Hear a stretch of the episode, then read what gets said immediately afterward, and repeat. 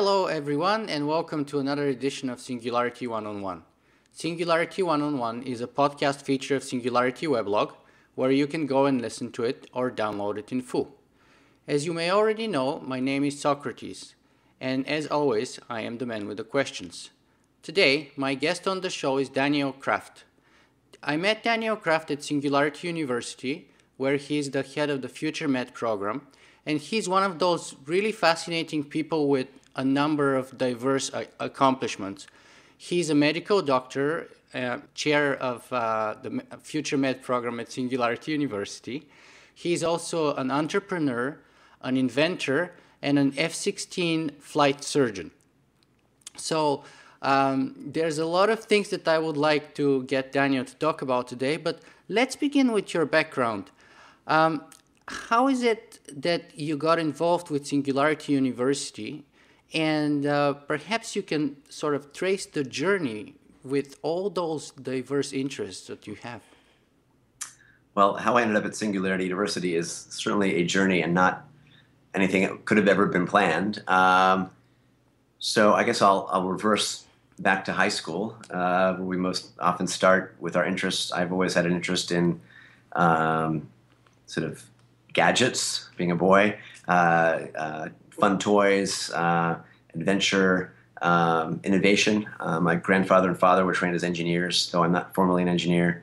Um, I was lucky to grow up near Washington, D.C., and uh, spent a summer after 10th grade at the National Institutes of Health, the NIH, and learned some early stages of how to be a basic scientist. And even though I was sort of mostly washing pipettes and and uh, helping grow cells that first summer, I learned some good skills. And uh, to make a long story short, in 11th grade, we had to do a high school science fair project. I thought, ah, I'll go back to the NIH, uh, to the same lab. And I remember popping into my head an idea one day that we were, that summer prior, making antibodies to something called the IgE receptor, which is an important part of the uh, allergic response. And came up with an idea to use some of those antibodies to block the normal response. And in the end, that actually worked out beautifully. We showed for the first time you could block IgE mediated histamine release and, and cure allergic disease in a test tube and that won the science fair in the county, and I went to the international science fair and all sorts of awards. And it's like, wow, you can take an idea from concept to proof and even win a prize, and that was sort of fun. Um, the next year, went back and did it again. This time, we put it into animals and showed we can cure rats of their of their sort of hay fever type allergies, and so that had implications and won all sorts of awards again. That wasn't the main point. The main point is, wow, here's an idea of some science that could be applied and maybe turn into a solution. The downstream lesson was at that point, I thought, wow, maybe this could be used to cure or treat asthma. And back then, uh, uh, we weren't yet making humanized antibodies. They weren't yet in the clinic. So it was a good idea, but it's not clinical ready. We published it. I forgot about it. And then uh, 10 more, or more year, years later, when I was a medical student at Stanford, I was called by Genentech, a big pharma company. And they basically developed that same approach uh, to treat allergic disease, now a drug called Xolair. Um, and they were actually in a patent dispute with another company and asked me for my first paper. So, to make a long story short, I got interested in science, the application of science to the clinic, um, and uh, learned that I probably should have filed some intellectual property and patents on those. now, what I think is you know billion dollar plus drug, but um, it often takes a long time to go from idea to innovation to crossing that uh, clinical translation. Um, uh, other sort of things. So I went off to college to Brown University. Um, I'd followed other passions. I was interested in flying since I was a little kid. I actually was at the Apollo 17 launch when I was a little youngster.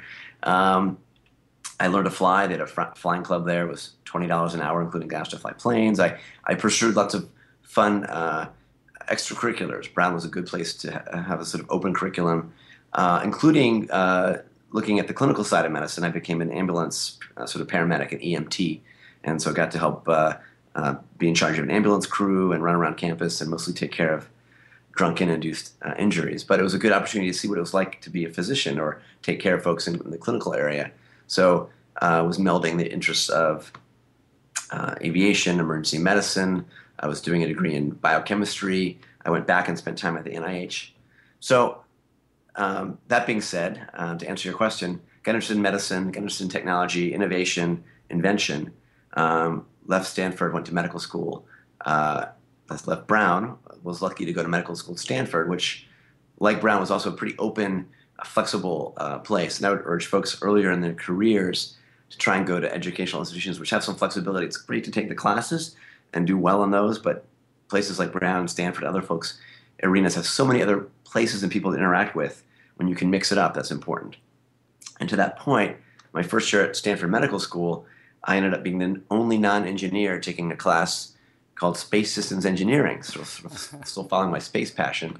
Uh, I helped design missions to Mars. We were then working with the Soviets to date this, and uh, we had Soviet engineers, we had Stanford engineers. I had to do all the life sciences. How do we get from Earth to Mars and back and keep people healthy? Do we have artificial gravity? What's the life support? Do we send a doctor? Uh, and that was a great multidisciplinary experience. Um, and as fate would have it, one day I opened up the Stanford newspaper and there was a little advertisement for International Space University, ISU, and it was going to be in Moscow that year. And I thought, wow, first year after medical after first year medical school, what else would be fun to go join the life sciences department, have a chair of the department who was a physician cosmonaut, and uh, mix it up with other folks. And uh, ended up going to International Space University that summer, which ended up being moved to Toulouse, France. And as some of your viewers might know, ISU was co-founded by Peter Diamandis, who is also the co-founder of Singularity University. So I had an amazing experience in that 10 weeks or so in Toulouse, France.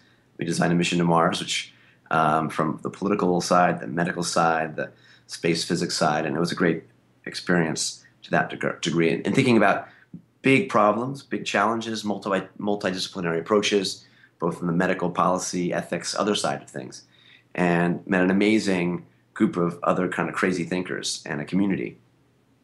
And sort of answer your question, years later, I stayed in touch with Peter Diamandis and many folks from ISU. I spent time meeting many of them at uh, John, Johnson Space Center and having lots of interesting adventures. I later met folks who, there who were flight surgeons in the Air National Guard and Air Force, and I went and did that. So I got experience being a, uh, a doctor for pilots in an F-15 squadron at Cape Cod and then elsewhere. And that was sort of how that world pursued. I was pursuing my interest in science, innovation, space, wanting to be an astronaut, those things. And interesting things happened, including meeting Peter and other folks from that organization. And several years ago, was lucky to be attending the TED conference, reconnected with Peter. And when I uh, when Singularity University was being started about three and a half years ago, Peter asked me to get involved and help uh, chair and push the medical neuroscience side of the track. So nothing that could have ever been predicted, but sort of by following interests and uh, ability to mix it up with people, particularly from other realms. So ISU was a good example of meeting people who are not medical mostly, uh, and getting inspired and connected and working with them, uh, and staying connected to the sort of larger world outside of my more narrow medicine bucket. Uh, I was able to sort of stay interestingly connected and feel very fortunate to have uh, had my opportunity to uh, work with folks at Singularity U and, and all the folks and students and faculty connected to it. That's a that's a fascinating journey, uh, journey, Daniel. Uh, so let me ask you this then. So it seems that you your original interest was in becoming a pilot. You said ever since you were a kid you dreamed of flying. Uh, you dreamt of flying planes. Then you sort of got interested in science, which eventually led you to medicine. So if you are to, and then you became an entrepreneur and so on. Uh, you had your invention for harvesting bone marrow. Uh, how would you qualify yourself then? Are you are you uh, a, a, doctor first? Uh, are you a scientist? Are you a pilot? Are you an entrepreneur? Um, a singularitarian? Well, I think we all can get wrapped up in these I ams. I am this. I am. uh, if we're going to stick on the, the pure definition, yeah, I'm I'm a physician. I did the full medical school at Stanford plus extra research and time. Uh, went off to Harvard and was lucky to do a combined residency in both internal medicine and pediatrics. And that was a big challenge for me in that I liked everything in medical school. I loved surgery, I loved psychiatry, even I loved emergency medicine, orthopedics. Uh, it was difficult to me for me to pick one sort of area because I was always inspired by multiple fields, and the thought of only doing laparoscopic cholecystectomies or uh, even you know bypass surgeries or anything every single day, and it didn't exactly appeal to me. So and I would also like, especially as a medical student or a resident, you spend a month doing one thing at a time, and you can often bring beginner's mind to that. You'll see things from a new perspective each time, each month. It's fresh, it's fun. So anyway, uh, completed medical school, did the full, both combined residency. It was four years at Mass General and Boston Children's in internal medicine and pediatrics. Uh, came back here to Hotel California for fellowships at Stanford in hematology, oncology, uh, and pediatrics mostly. Uh, and then I did a fellowship in bone marrow transplantation, which is really a form of stem cell transplantation. So I, my time at Harvard, prior at Stanford, and back at Stanford, stayed very connected to the stem cell and regenerative medicine world, which is where I sort of wanted to meld the world of clinical work um, and innovation and science. I never wanted to be a full full on doctor seeing patients every 10 or 15 minutes because I, I, didn't think that would meet my sort of need for know, creativity and innovation. Um, but uh, being back at Stanford in this very rich entrepreneurial environment, Hill Road, with the engineering school, the business school, the law school, all here, created a nice uh, niche for that as well. So while doing my standard medical training fellowships. I was part of the first year of the Stanford Biodesign program, and Stanford Biodesign was a very unique program, now being expanded and um, kind of cloned across the world in other places. That asked three things. This is important in any field. You know, what is really the unmet need, and uh, in, a, in, a, clinical problem, in the medical world, for example. And I'll, I'll, I'll share with you my unmet need, and I'll tell you how that evolved. But first, clearly identifying what's the real problem. Not not having a technology and trying to apply that to the problem, but seeing really understanding the problem, who's doing it, who adapts this the new tool or the toy or the app uh, or the or the device, understanding that really well, then innovating a solution and then getting it out there in the world. So um, my unmet need as a bone marrow transplant fellow was how to do a better bone marrow harvest. I spent a lot of time in the operating room. We basically take a big needle trocar about this size and poke it into the bone marrow cavity several hundred times under general anesthesia to get about a liter of bone marrow used for bone marrow transplantation. You can see a short TED talk on that if you, if you like a better description. I ended up thinking of a better way to do that, innovated and invented a device called the Marrow Miner, which we eventually got through FDA and CE mark uh, trials, and hopefully we'll get to the actual clinical market soon as a better way to harvest bone marrow stem cells, not just for bone marrow transplantation, a form of stem cell therapy we've been doing for 40 years, but also for a whole slew of regenerative medicine applications, which in some cases are using adult stem cells from the bone marrow or other places. So biodesign was a good example. So what else am I? So I'm a physician.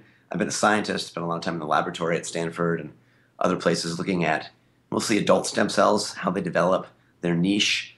Um, we published in Science a year or two ago a way to create sort of an artificial bone marrow underneath the kidney capsule and grow a complete bone marrow environment. Discovered the cells that would create that niche.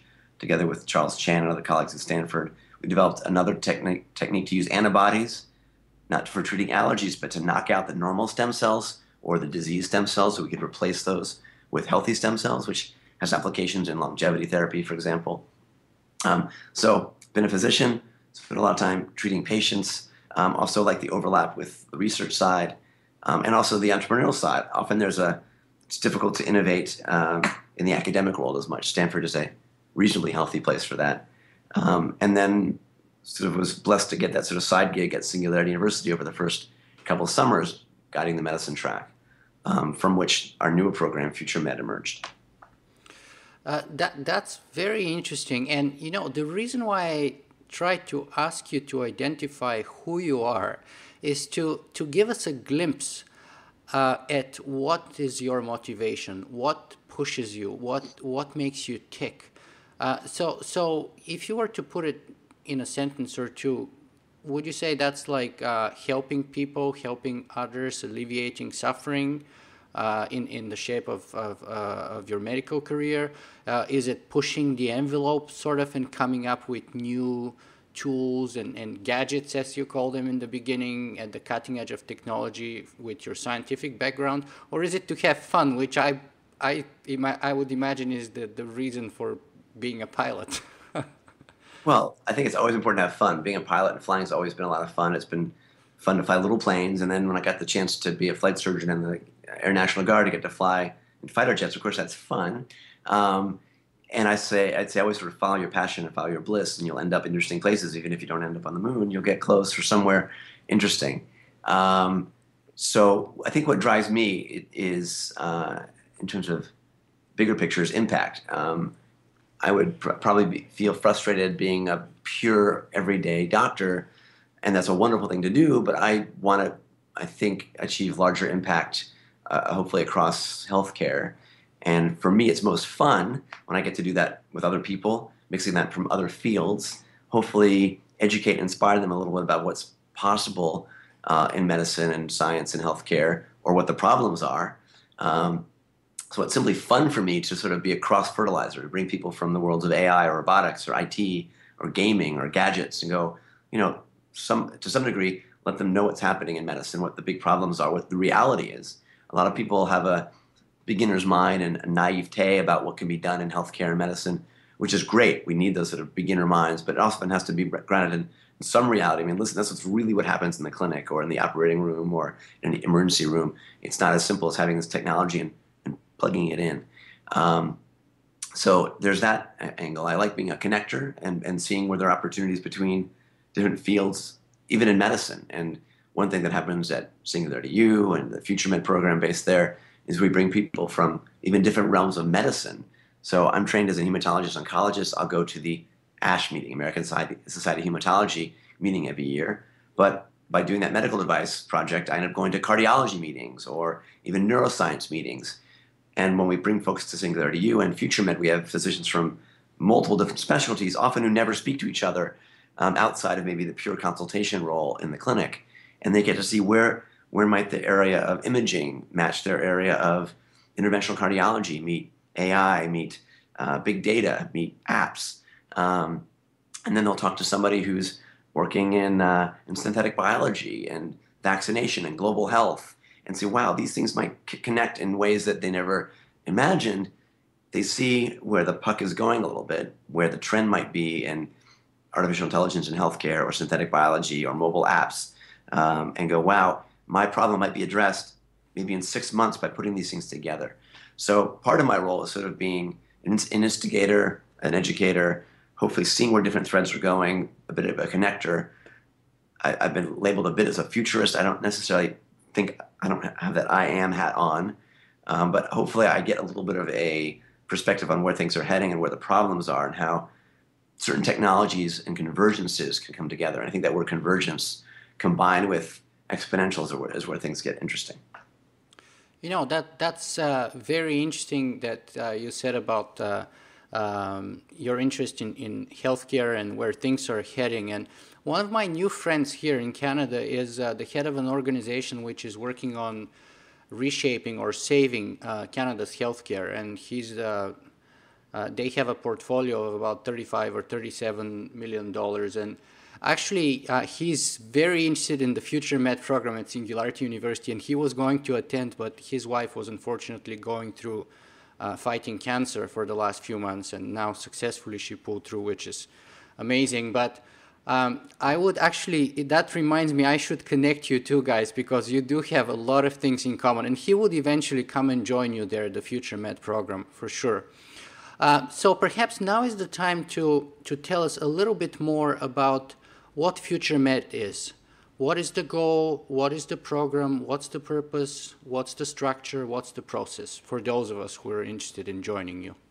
So, as you know, um, you know, at Singularity University, we've had three summers, ten weeks, you know, to look at AI, medicine, robotics, IT, healthcare, space, energy, uh, and and approach big problems. And not everybody has ten weeks, and uh, not everyone can, can can get there. We've also been uh, lucky to do every quarter or so uh, executive programs that again cross the multiple spectrum but are limited to seven days um, usually for folks a little more advanced than, in terms of age or experience than those who come to SU, the summer program. And uh, you know, lucky for us, the medicine track has often engendered a lot of the interest um, in terms of all the cross threads that come together uh, from participants who come to the program. And uh, but the problem is we only have like four hours to cover medicine in that week. You know, plus a couple little side visits or workshops. And Peter Diamandis and I were both at the TED Med conference a year ago. Um, we both spoken at TED a couple times and TED Med. And the TED conferences and TED Meds are fantastic, um, but they're kind of limited in a sense in the format 18 minute talks, short talks, but they're not often connected. And we thought, wouldn't it be interesting to take the Singularity U executive program format and look at those core tracks that might affect healthcare? And do a, a focused executive program, which eventually we ended up calling Future Med at Singularity University, to focus on where can fast moving technologies, not just exponential technologies, but I'd say rapidly developing technologies, um, especially when they come at, at, a convergence, how can they change um, you know, prevention, health, wellness, diagnostics, and therapy, and medicine in general? So um, that was the idea of uh, FutureMed Converged, uh, in a sense, that we might be able to take the lessons of SU in the format and have a little more of a, a deeper dive in curriculum than you can get at a, at a normal executive program or some of the things you get at the wonderful TED and TED Med programs. So that's where uh, the idea for FutureMed came together. We pulled together a working group, some track leads like we've had for SU in general, and last May did our first uh, FutureMed, which was five days essentially. And we have essentially kind of like Singularity U, some core tracks, uh, genomics and personalized medicine, again, something moving very quickly, and we're now down to a, essentially a $1,000 genome, so definitely exponentials at play. Data-driven health and the web, all the elements of people using uh, big data and connected health, whether it's teleconferencing or telemedicine as an example. We have a track on regenerative medicine, um, layering into that a bit of aging and longevity, stem cells and related arenas. We have a track on um, neurotechnology and neuromedicine. A lot of things actually happening there from, from imaging and uh, new approaches for Alzheimer's and Parkinson's. Uh, we have a track on simply the practice of medicine. How does this all come together uh, to change how we're going to innovate? We talked about um, or we mentioned, you know, healthcare economies in Canada and elsewhere are in big trouble.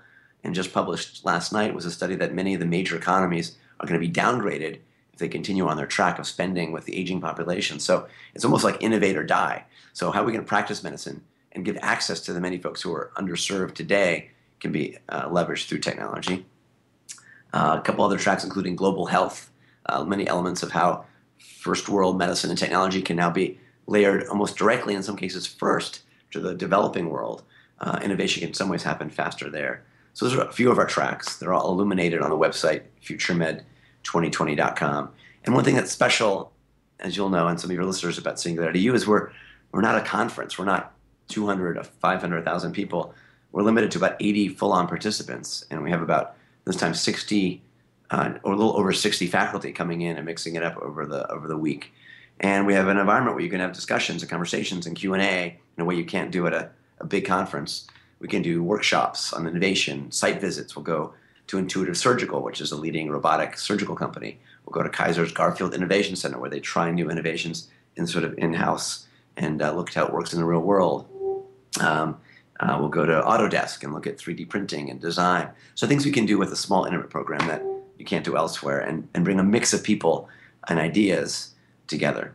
I'll mention one thing that we're doing a bit differently that others might want to do in their other kind of programs is we're, we're mind mapping the whole event. Uh, we did this last, last time with one of our faculty, Jim Caravella, who spent years mapping his mind and other connections. And by sort of connecting the speakers, the ideas, the companies, the technologies, the academics, the needs, the solutions, and sort of a living mind map, we hope to kind of create a, um, a living entity that can be shared in the Singularity U, FutureMed world, and beyond to help spur innovation and see where things are sort of heading to help connect dots.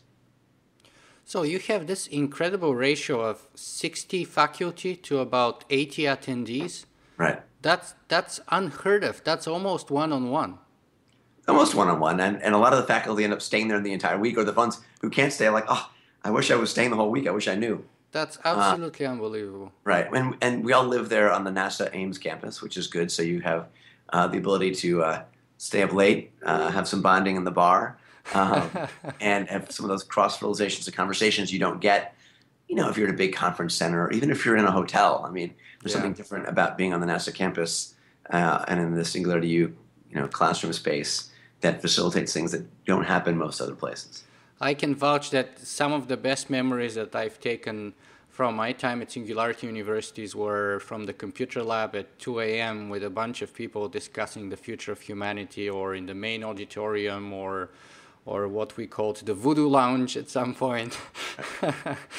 yeah, so I highly recommend it. But um, let's get back on topic here. Um, so the, I know that the current edition of the Future Med program starts in just a few days, mm-hmm. but uh, for those people who would like to uh, join you for the next one, do you have any idea when it would be and how they can uh, begin the process of looking into it and perhaps applying? Sure. Well, first thing, we have a, a fair amount of material from the last Future Med up on the website at futuremed2020.com. It's also linked from the primarysingularity.org website And I would encourage you people for some content. We have a videos link uh, of some of the faculty, not the full-on talks, but we asked them to give like a synthesis, like five minutes on what did they just talk about.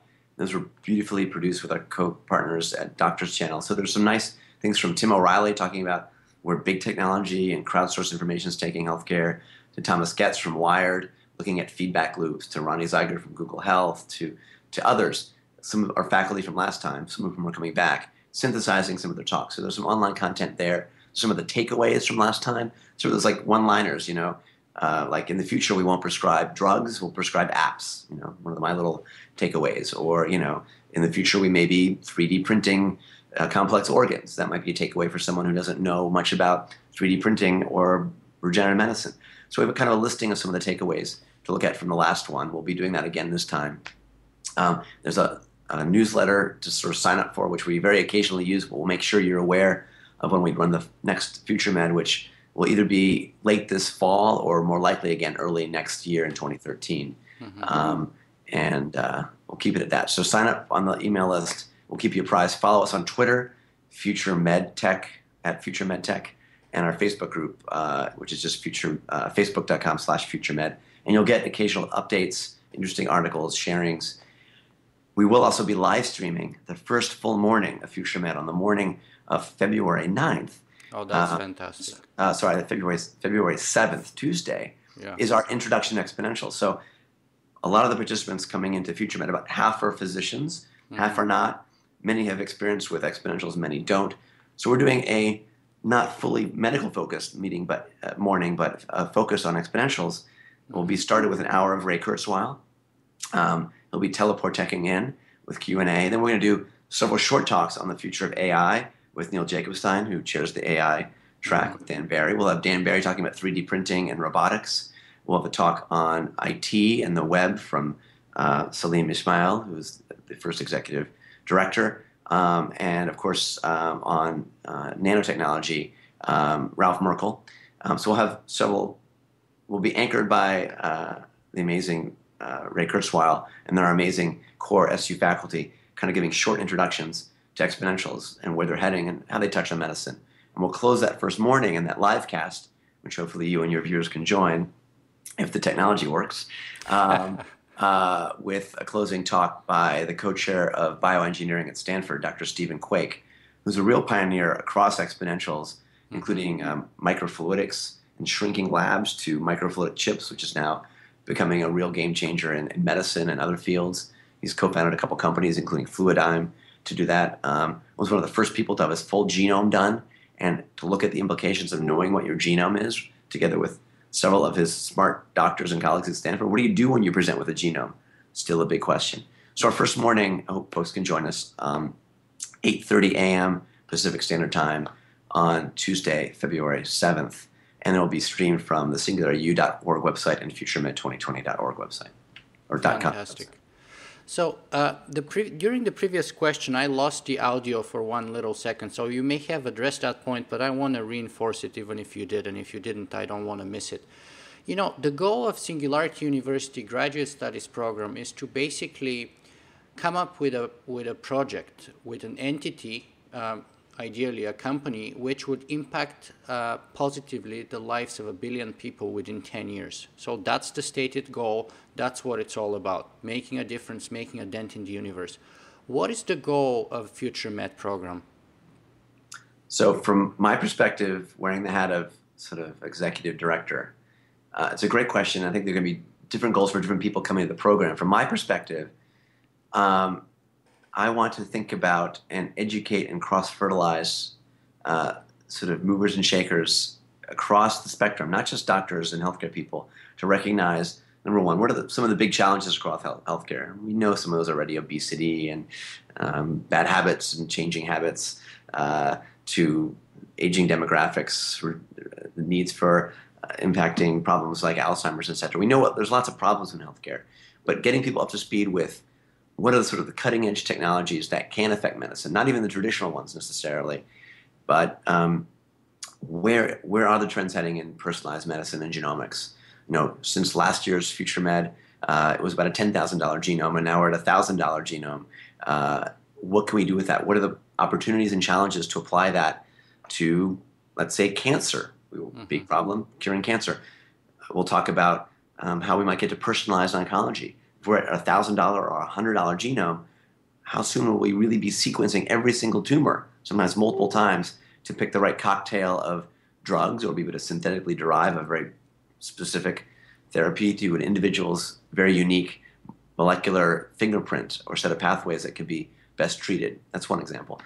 Um, so, more succinctly answer your question, I would say the goal of Future Med, from my view, is to uh, educate and inspire people to see where technology is heading, where it can interestingly converge, and how it can really start to speed up innovation to address big problems across health and medicine. And that might be better prevention, because I think if we spend our time and money and attention on preventing people from getting sick, and that can use a lot of technology from apps to to uh, virtual reality or augmented reality. If you look in the mirror in the morning and you see your healthy you or your unhealthy you, um, that can really change your behavior. If we leverage smart wearable devices, the quantified self movement, dashboards, better user interface, better design technology, better psychology, we can affect that whole sort of prevention field very dramatically. We need to get getting start getting the payers involved, big insurance. One of our lead speakers will be the head of Medicare uh, and CMS for Region 9, which is the largest Medicare region in the US, and they spend most of the dollars on paying for chronic disease. So they have a big incentive on better care at lower costs. Mm-hmm. So it's a complex answer, but I would say we should hopefully be able to speed up um, innovation, let people have a better vision as to where things can go, and hopefully uh, address big problems going forward in more collaborative ways and make relationships and maybe new companies will spin out of this uh, and some sort of have just like from the summer that can address big problems. One of the spinouts in a sense from last summer was a company called Scanadu which uh, had just formed right before FutureMed but made many new connections and, and fundings and ideas that is spurring them to address the new uh, X Prize focused on creating a medical tricorder which is an example you know the tricorder X Prize of exponentials at play. How do we shrink all those technologies into essentially a mobile phone to enable better point of care diagnostics in a less invasive way? Mm-hmm.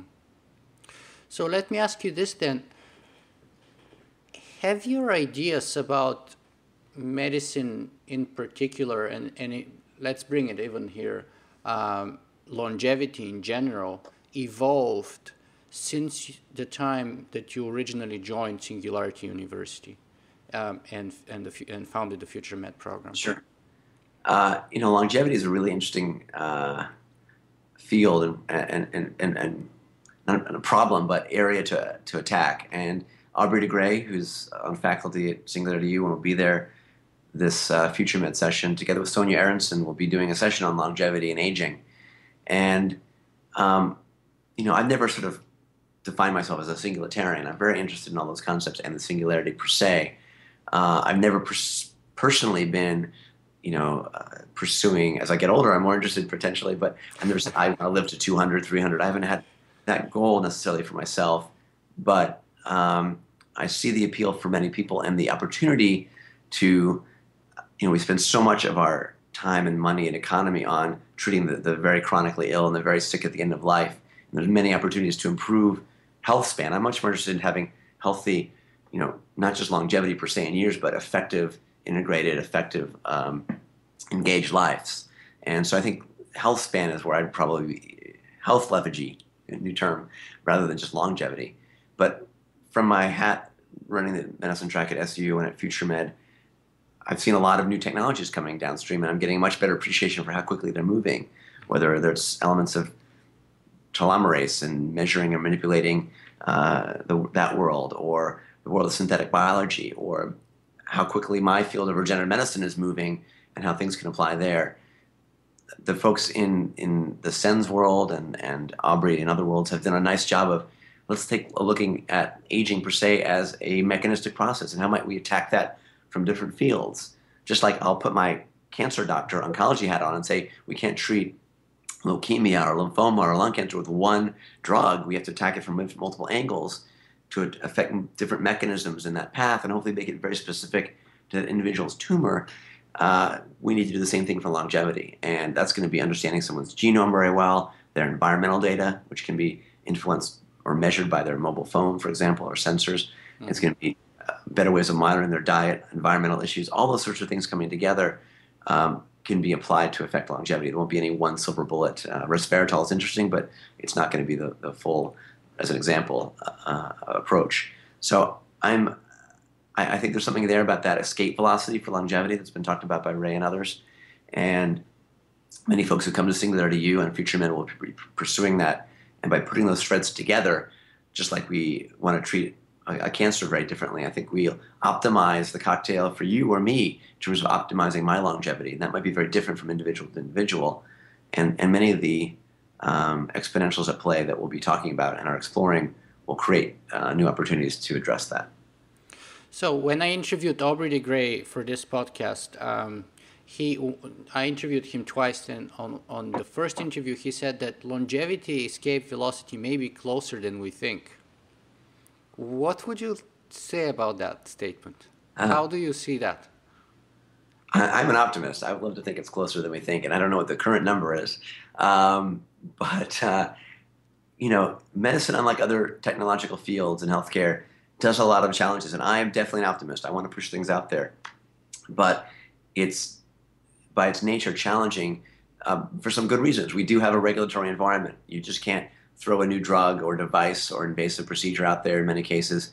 Uh, our, our responsibility is to make sure things are safe first, sort of the do no harm Hippocratic oath. So it does take longer to get new innovations, drugs, therapies, devices, really that are truly effective into the medical realm.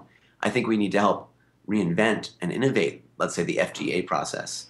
Uh, and the FDA, to its credit, is really looking at how to take these new exponential technologies. Things are evolving quicker than they can regulate or address, whether that's synthetic biology or, or regenerative medicine or others.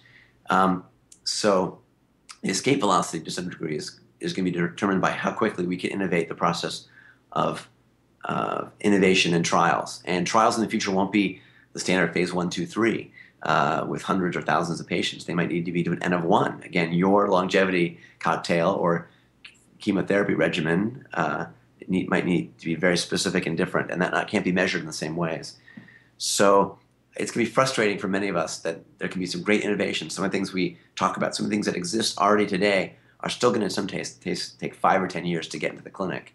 And hopefully, part of my mission and others is to help push that a little bit faster, yeah. um, but still do that in a safe way. Mm-hmm. So the escape velocity will sometimes will surprise us. Maybe one thing can can happen in a few years, just like ten years ago, we probably couldn't have predicted Twitter or Skype mm-hmm. or YouTube or Facebook. Uh, you know, um, we don't want to, especially those of us in this conversation, we don't want to be limited to our our linear thoughts. But um, I'm hopefully in the next, you know, 10 to 15 years, some other big leaps will happen. So in 10 years, we'll have this conversation through a very different connection and go, I can't believe this already happened. Um, and part of what Singularity U, Future Med, is to get people on that wavelength and mindset. So I don't want to give you a prediction about when the escape velocity is going to happen, but I think it'll be a, an integration of multiple different arenas, and it's not going to be one size fits all, and it's not going to lead to longevity or health for all. But particularly if we spend attention, money, and effort on that prevention side, that we're not curing cancer, we're preventing it from happening. We're not uh, uh, curing diabetes, we're getting anybody off of that pre diabetic path. Sometimes using simple apps, behavioral modification, virtual reality, points, gamification, you know, all those smart things we talk about at SU to impact that can influence lifespan dramatically and get people to, you know, 20, 30 years from now when we really are printing your own organ from your own stem cells, you know, on demand uh, at the price of, uh, you know, uh, $100. so, so pushing longevity to the side, what is the most exciting field for you, uh, which is at the crossroads between medicine and technology at the moment? Is it uh, regenerative medicine in general? Is it something like tissue engineering, bioprinting, perhaps stem cells, uh, uh, personalized medicine that you've mentioned? What is it that makes you most excited and most optimistic about the future? That you think we're almost there?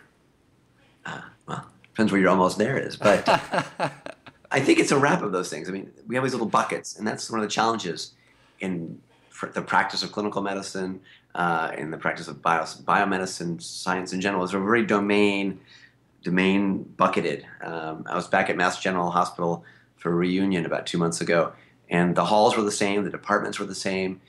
In some ways, we need to reinvent how we define clinical fields because, you know, you go see a gastroenterologist or a cardiologist or a dermatologist, and we're all these little buckets.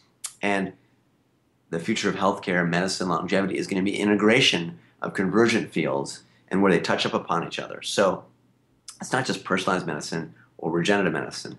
So I'm most excited about where they come together. So mm-hmm. the future of personalized medicine will be in one one one vision, and this isn't the exact solution. Um, let's say taking the world of stem cells, the ability to take any skin cell that you have, reprogram that to be the equivalent of an embryonic stem cell, because we all have the same DNA in our cells as we were in an embryo. It's how they're turned on. It's not just the base genome; it's the expression uh, of those genes that are important. So we can now reprogram almost any cell in your body to go back to being a an equivalent of an embryonic stem cell, the iPS cell, induced pluripotent stem cell. That's a field that's moved really exponentially from being just sort of modeled in mice to now human cells to being very quicker and more efficiently uh, being able to done, be done. Not yet in an FDA safe, clinically applied way, but we'll soon, I think, get there. Combined with so that's personalization in your own cells. Two, uh, we need to make those, let's say, in an organ that fits you, whether that's a kidney or a liver or more simple structures like just last year, the first trachea was reconstructed essentially with sort of 3D printing, seeded with the patient's own progenitor cells, not from iPS cells, but progenitor cells, could then essentially regrow a personalized trachea, a pretty simple, essentially organ, hollow. It doesn't need to be vascularized, but that could then replace uh, one that was damaged by, by cancer. Mm-hmm. So that's an early example of something that's happened in a couple situations, mm-hmm. uh, in a couple uh, case studies. But it's where those merge together the ability to bank your own stem cells, maybe create your own cardio- cardiomyocytes, hepatocytes, neural cells, put those into the constructs of where we can use those clinically. Because we can't just squirt in most stem cells and have them grow into a kidney or liver or a patch of heart. They need to be integrated with bioprinting. And maybe we need to print your own personalized organ in a sense with different layers of the molecules, the structure, the different types of cells coming together to, to grow a version of that that can be implanted. Or maybe that's going to be printed internally. That we can don't need to be a failure to our imagination to think this would be printed in addition plugged in. Maybe it's a matter of just reprogramming the cells in your body to regenerate that liver or kidney endogenously. That will be the, the real holy grail from that side. So I guess I'm most excited about the integration of 3D printing, bioprinting, stem cells, personalization. That's that's sort of one example where it can all come together. I'll just mention one other sort of big C trend that pulls these things together from the less medical side is that of the digitization of health. We're now in this crux on the on the hockey stick of digitizing records. I'm not sure in Canada, but in the U.S., we're still only we're less than 30 percent uh, of medical records are, are digital, and that's changing through the incentives that the Obama administration and others have set up. And I also like to quote uh, one of our Singularity U and FutureMed faculty, Dean Ornish, which says, "We don't practice evidence-based medicine; we practice reimbursement-based medicine. We get, you know, doctors are going to do what they're incentivized to do. A doctor's not going to do a Skype call with their patient like we're doing there unless they have some way to bill for it. I mean, I might be the nicest doctor in the world. I can spend all day Skyping with my patients, but if I'm not paid for it, I can't run a clinic. Yeah. So we need to have the insurance companies and others get on board with technology like the digitization of records and getting people incentivized to doing that, which is why the Obama administration is paying forty thousand dollars to have patients go, doctors go sometimes through that painful process of going through paper charts to electronic, and then when we have electronic records, they can emerge into electronic systems, not just records, where they can then crowdsource the data and know your genetic information, compare you anonymously and privately to others that are similar to you in certain ways, and know that you know other patients in Canada who have their own internet shows who take this drug and these genetics do particularly well with this approach, hmm. uh, as an example, and, and learn to iterate much more quickly or take lessons that are learned and published in New England Journal and get them to the clinic much more quickly. So the digitization of data, the ability to share it, crowdsource it, socially connect it. There are now Facebooks for doctors like Doximity and others to connect clinicians. All that, all those things together um, with uh, the digitization of your genetics, your proteomics, um, and hopefully eventually connected to smart AI enhanced systems, as exemplified by the folks at IBM Watson, who are now applying AI to healthcare, as, as have others, can, can be big game changers. Fantastic. So, uh, time is advancing, and I know you're a very busy guy, so I'm going to try to wrap it up with the next couple of questions. But let me just ask the reverse coin of this question. Um, is there something that you're most worried about? I mean, you said you're an optimist, and I have the highest respect for that, but what is the thing that concerns you the most within that field? Is there any such thing at all to begin with? Uh, well, again, you know, everything across healthcare is so broad. There's no, there's no sort of always one thing. Um, but I would, I would say the thing, I, one of the things I'm sort of concerned about, but I'm a bit of an optimist towards, is that, you know, if, if we're in the Western world and it's all driven by the payer who pays for it, there's sort of that cynical thing. You might have the coolest new toy, you know, gadget, medical device, drug. The question is who's going to pay for it? There's a lot of great innovations that have come out of SU or medical incubators. The question is who's going to pay for it? And part of the innovation that needs to happen is pulling together, not having insurance companies change their view of, well, I'm not going to bother doing prevention because they're going to change insurance plans in two or two years anyway. Mm-hmm. Um, but when we start getting the big Kaisers of the world, the VA systems, some forward-thinking payers, insurance companies, going, wow, if we start really focusing our exponential technology skill sets on better connectivity, social networks that encourage better behavior, whether that's preventing disease or managing chronic disease in smarter ways, and enabling the cross fertilization and rewarding innovation and new companies and new ideas earlier earlier in that process. So they don't need to spend a billion dollars to get that blockbuster drug out there, that one size fits all drug, but can start personalizing healthcare and medicine from the from the detection, prevention, therapy side, um, and starting to play together. And I think we're sort of in this one big boat wherever we are in the world that we need to innovate or die, in a sense, um, and to move into this world of abundance that Peter Diamandis talks about. Mm-hmm. Takes some sort of bigger structural, sometimes policy uh, realms, and not falling into the fear camp, the fear of medical privacy data or oh my god what are we going to do with synthetic biology and create the next you know um, killer virus those are those things we need to pay attention to uh, and be mindful of and, and, plan and think towards but not to fall into the fear side mm-hmm. so i'm not sure if that answers the question i would say i think it's it's a matter of pulling together a lot of the convergent sometimes folks in parties that don't play well together and are sometimes going to lose. I mean, some fields will be disintermediated by these exponential game changing technologies. Um, uh, there's a new book out by Eric Topol called The Creative Destruction of Medicine.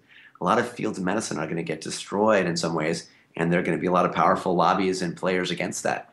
Um, I sometimes give the example, not to make fun of dermatologists, but dermatologists are great doctors, but they do pattern recognition. That might be supplanted by my simple app that can take a picture of most rashes or moles and go, oh, that's a melanoma, that's not.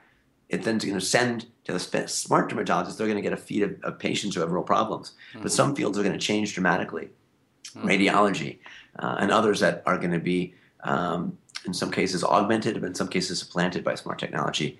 And there's going to be a lot of friction there as those things meld. So there's a note of caution, um, hopefully later with optimism, that we can uh, lead to a better biomedical healthcare world. Um, but some people are going to sort of initially lose in that, and some some people are going to have uh, challenge with the change. Fantastic. So the very last question that I always ask of my guests is this: Is there a single message or a single point that you would like our viewers and listeners to take away from that in, from our interview today? What's the most important one thing?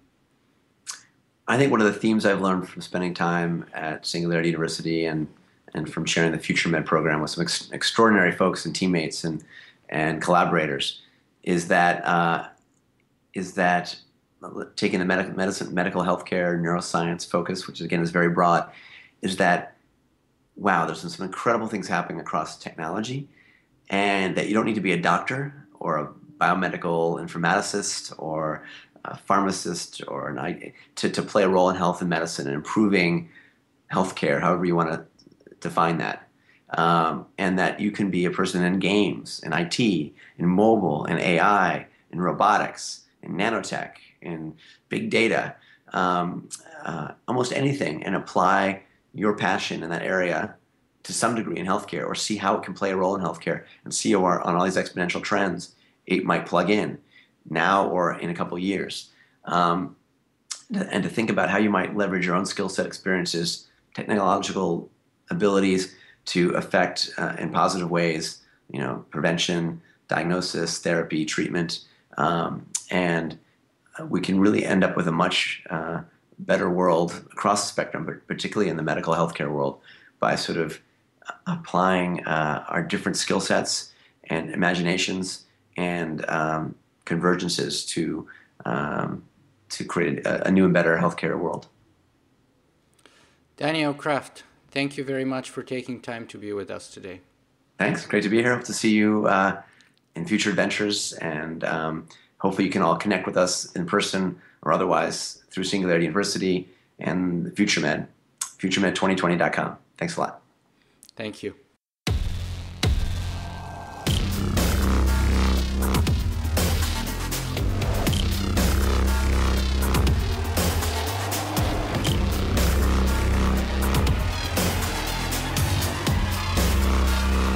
Singularity.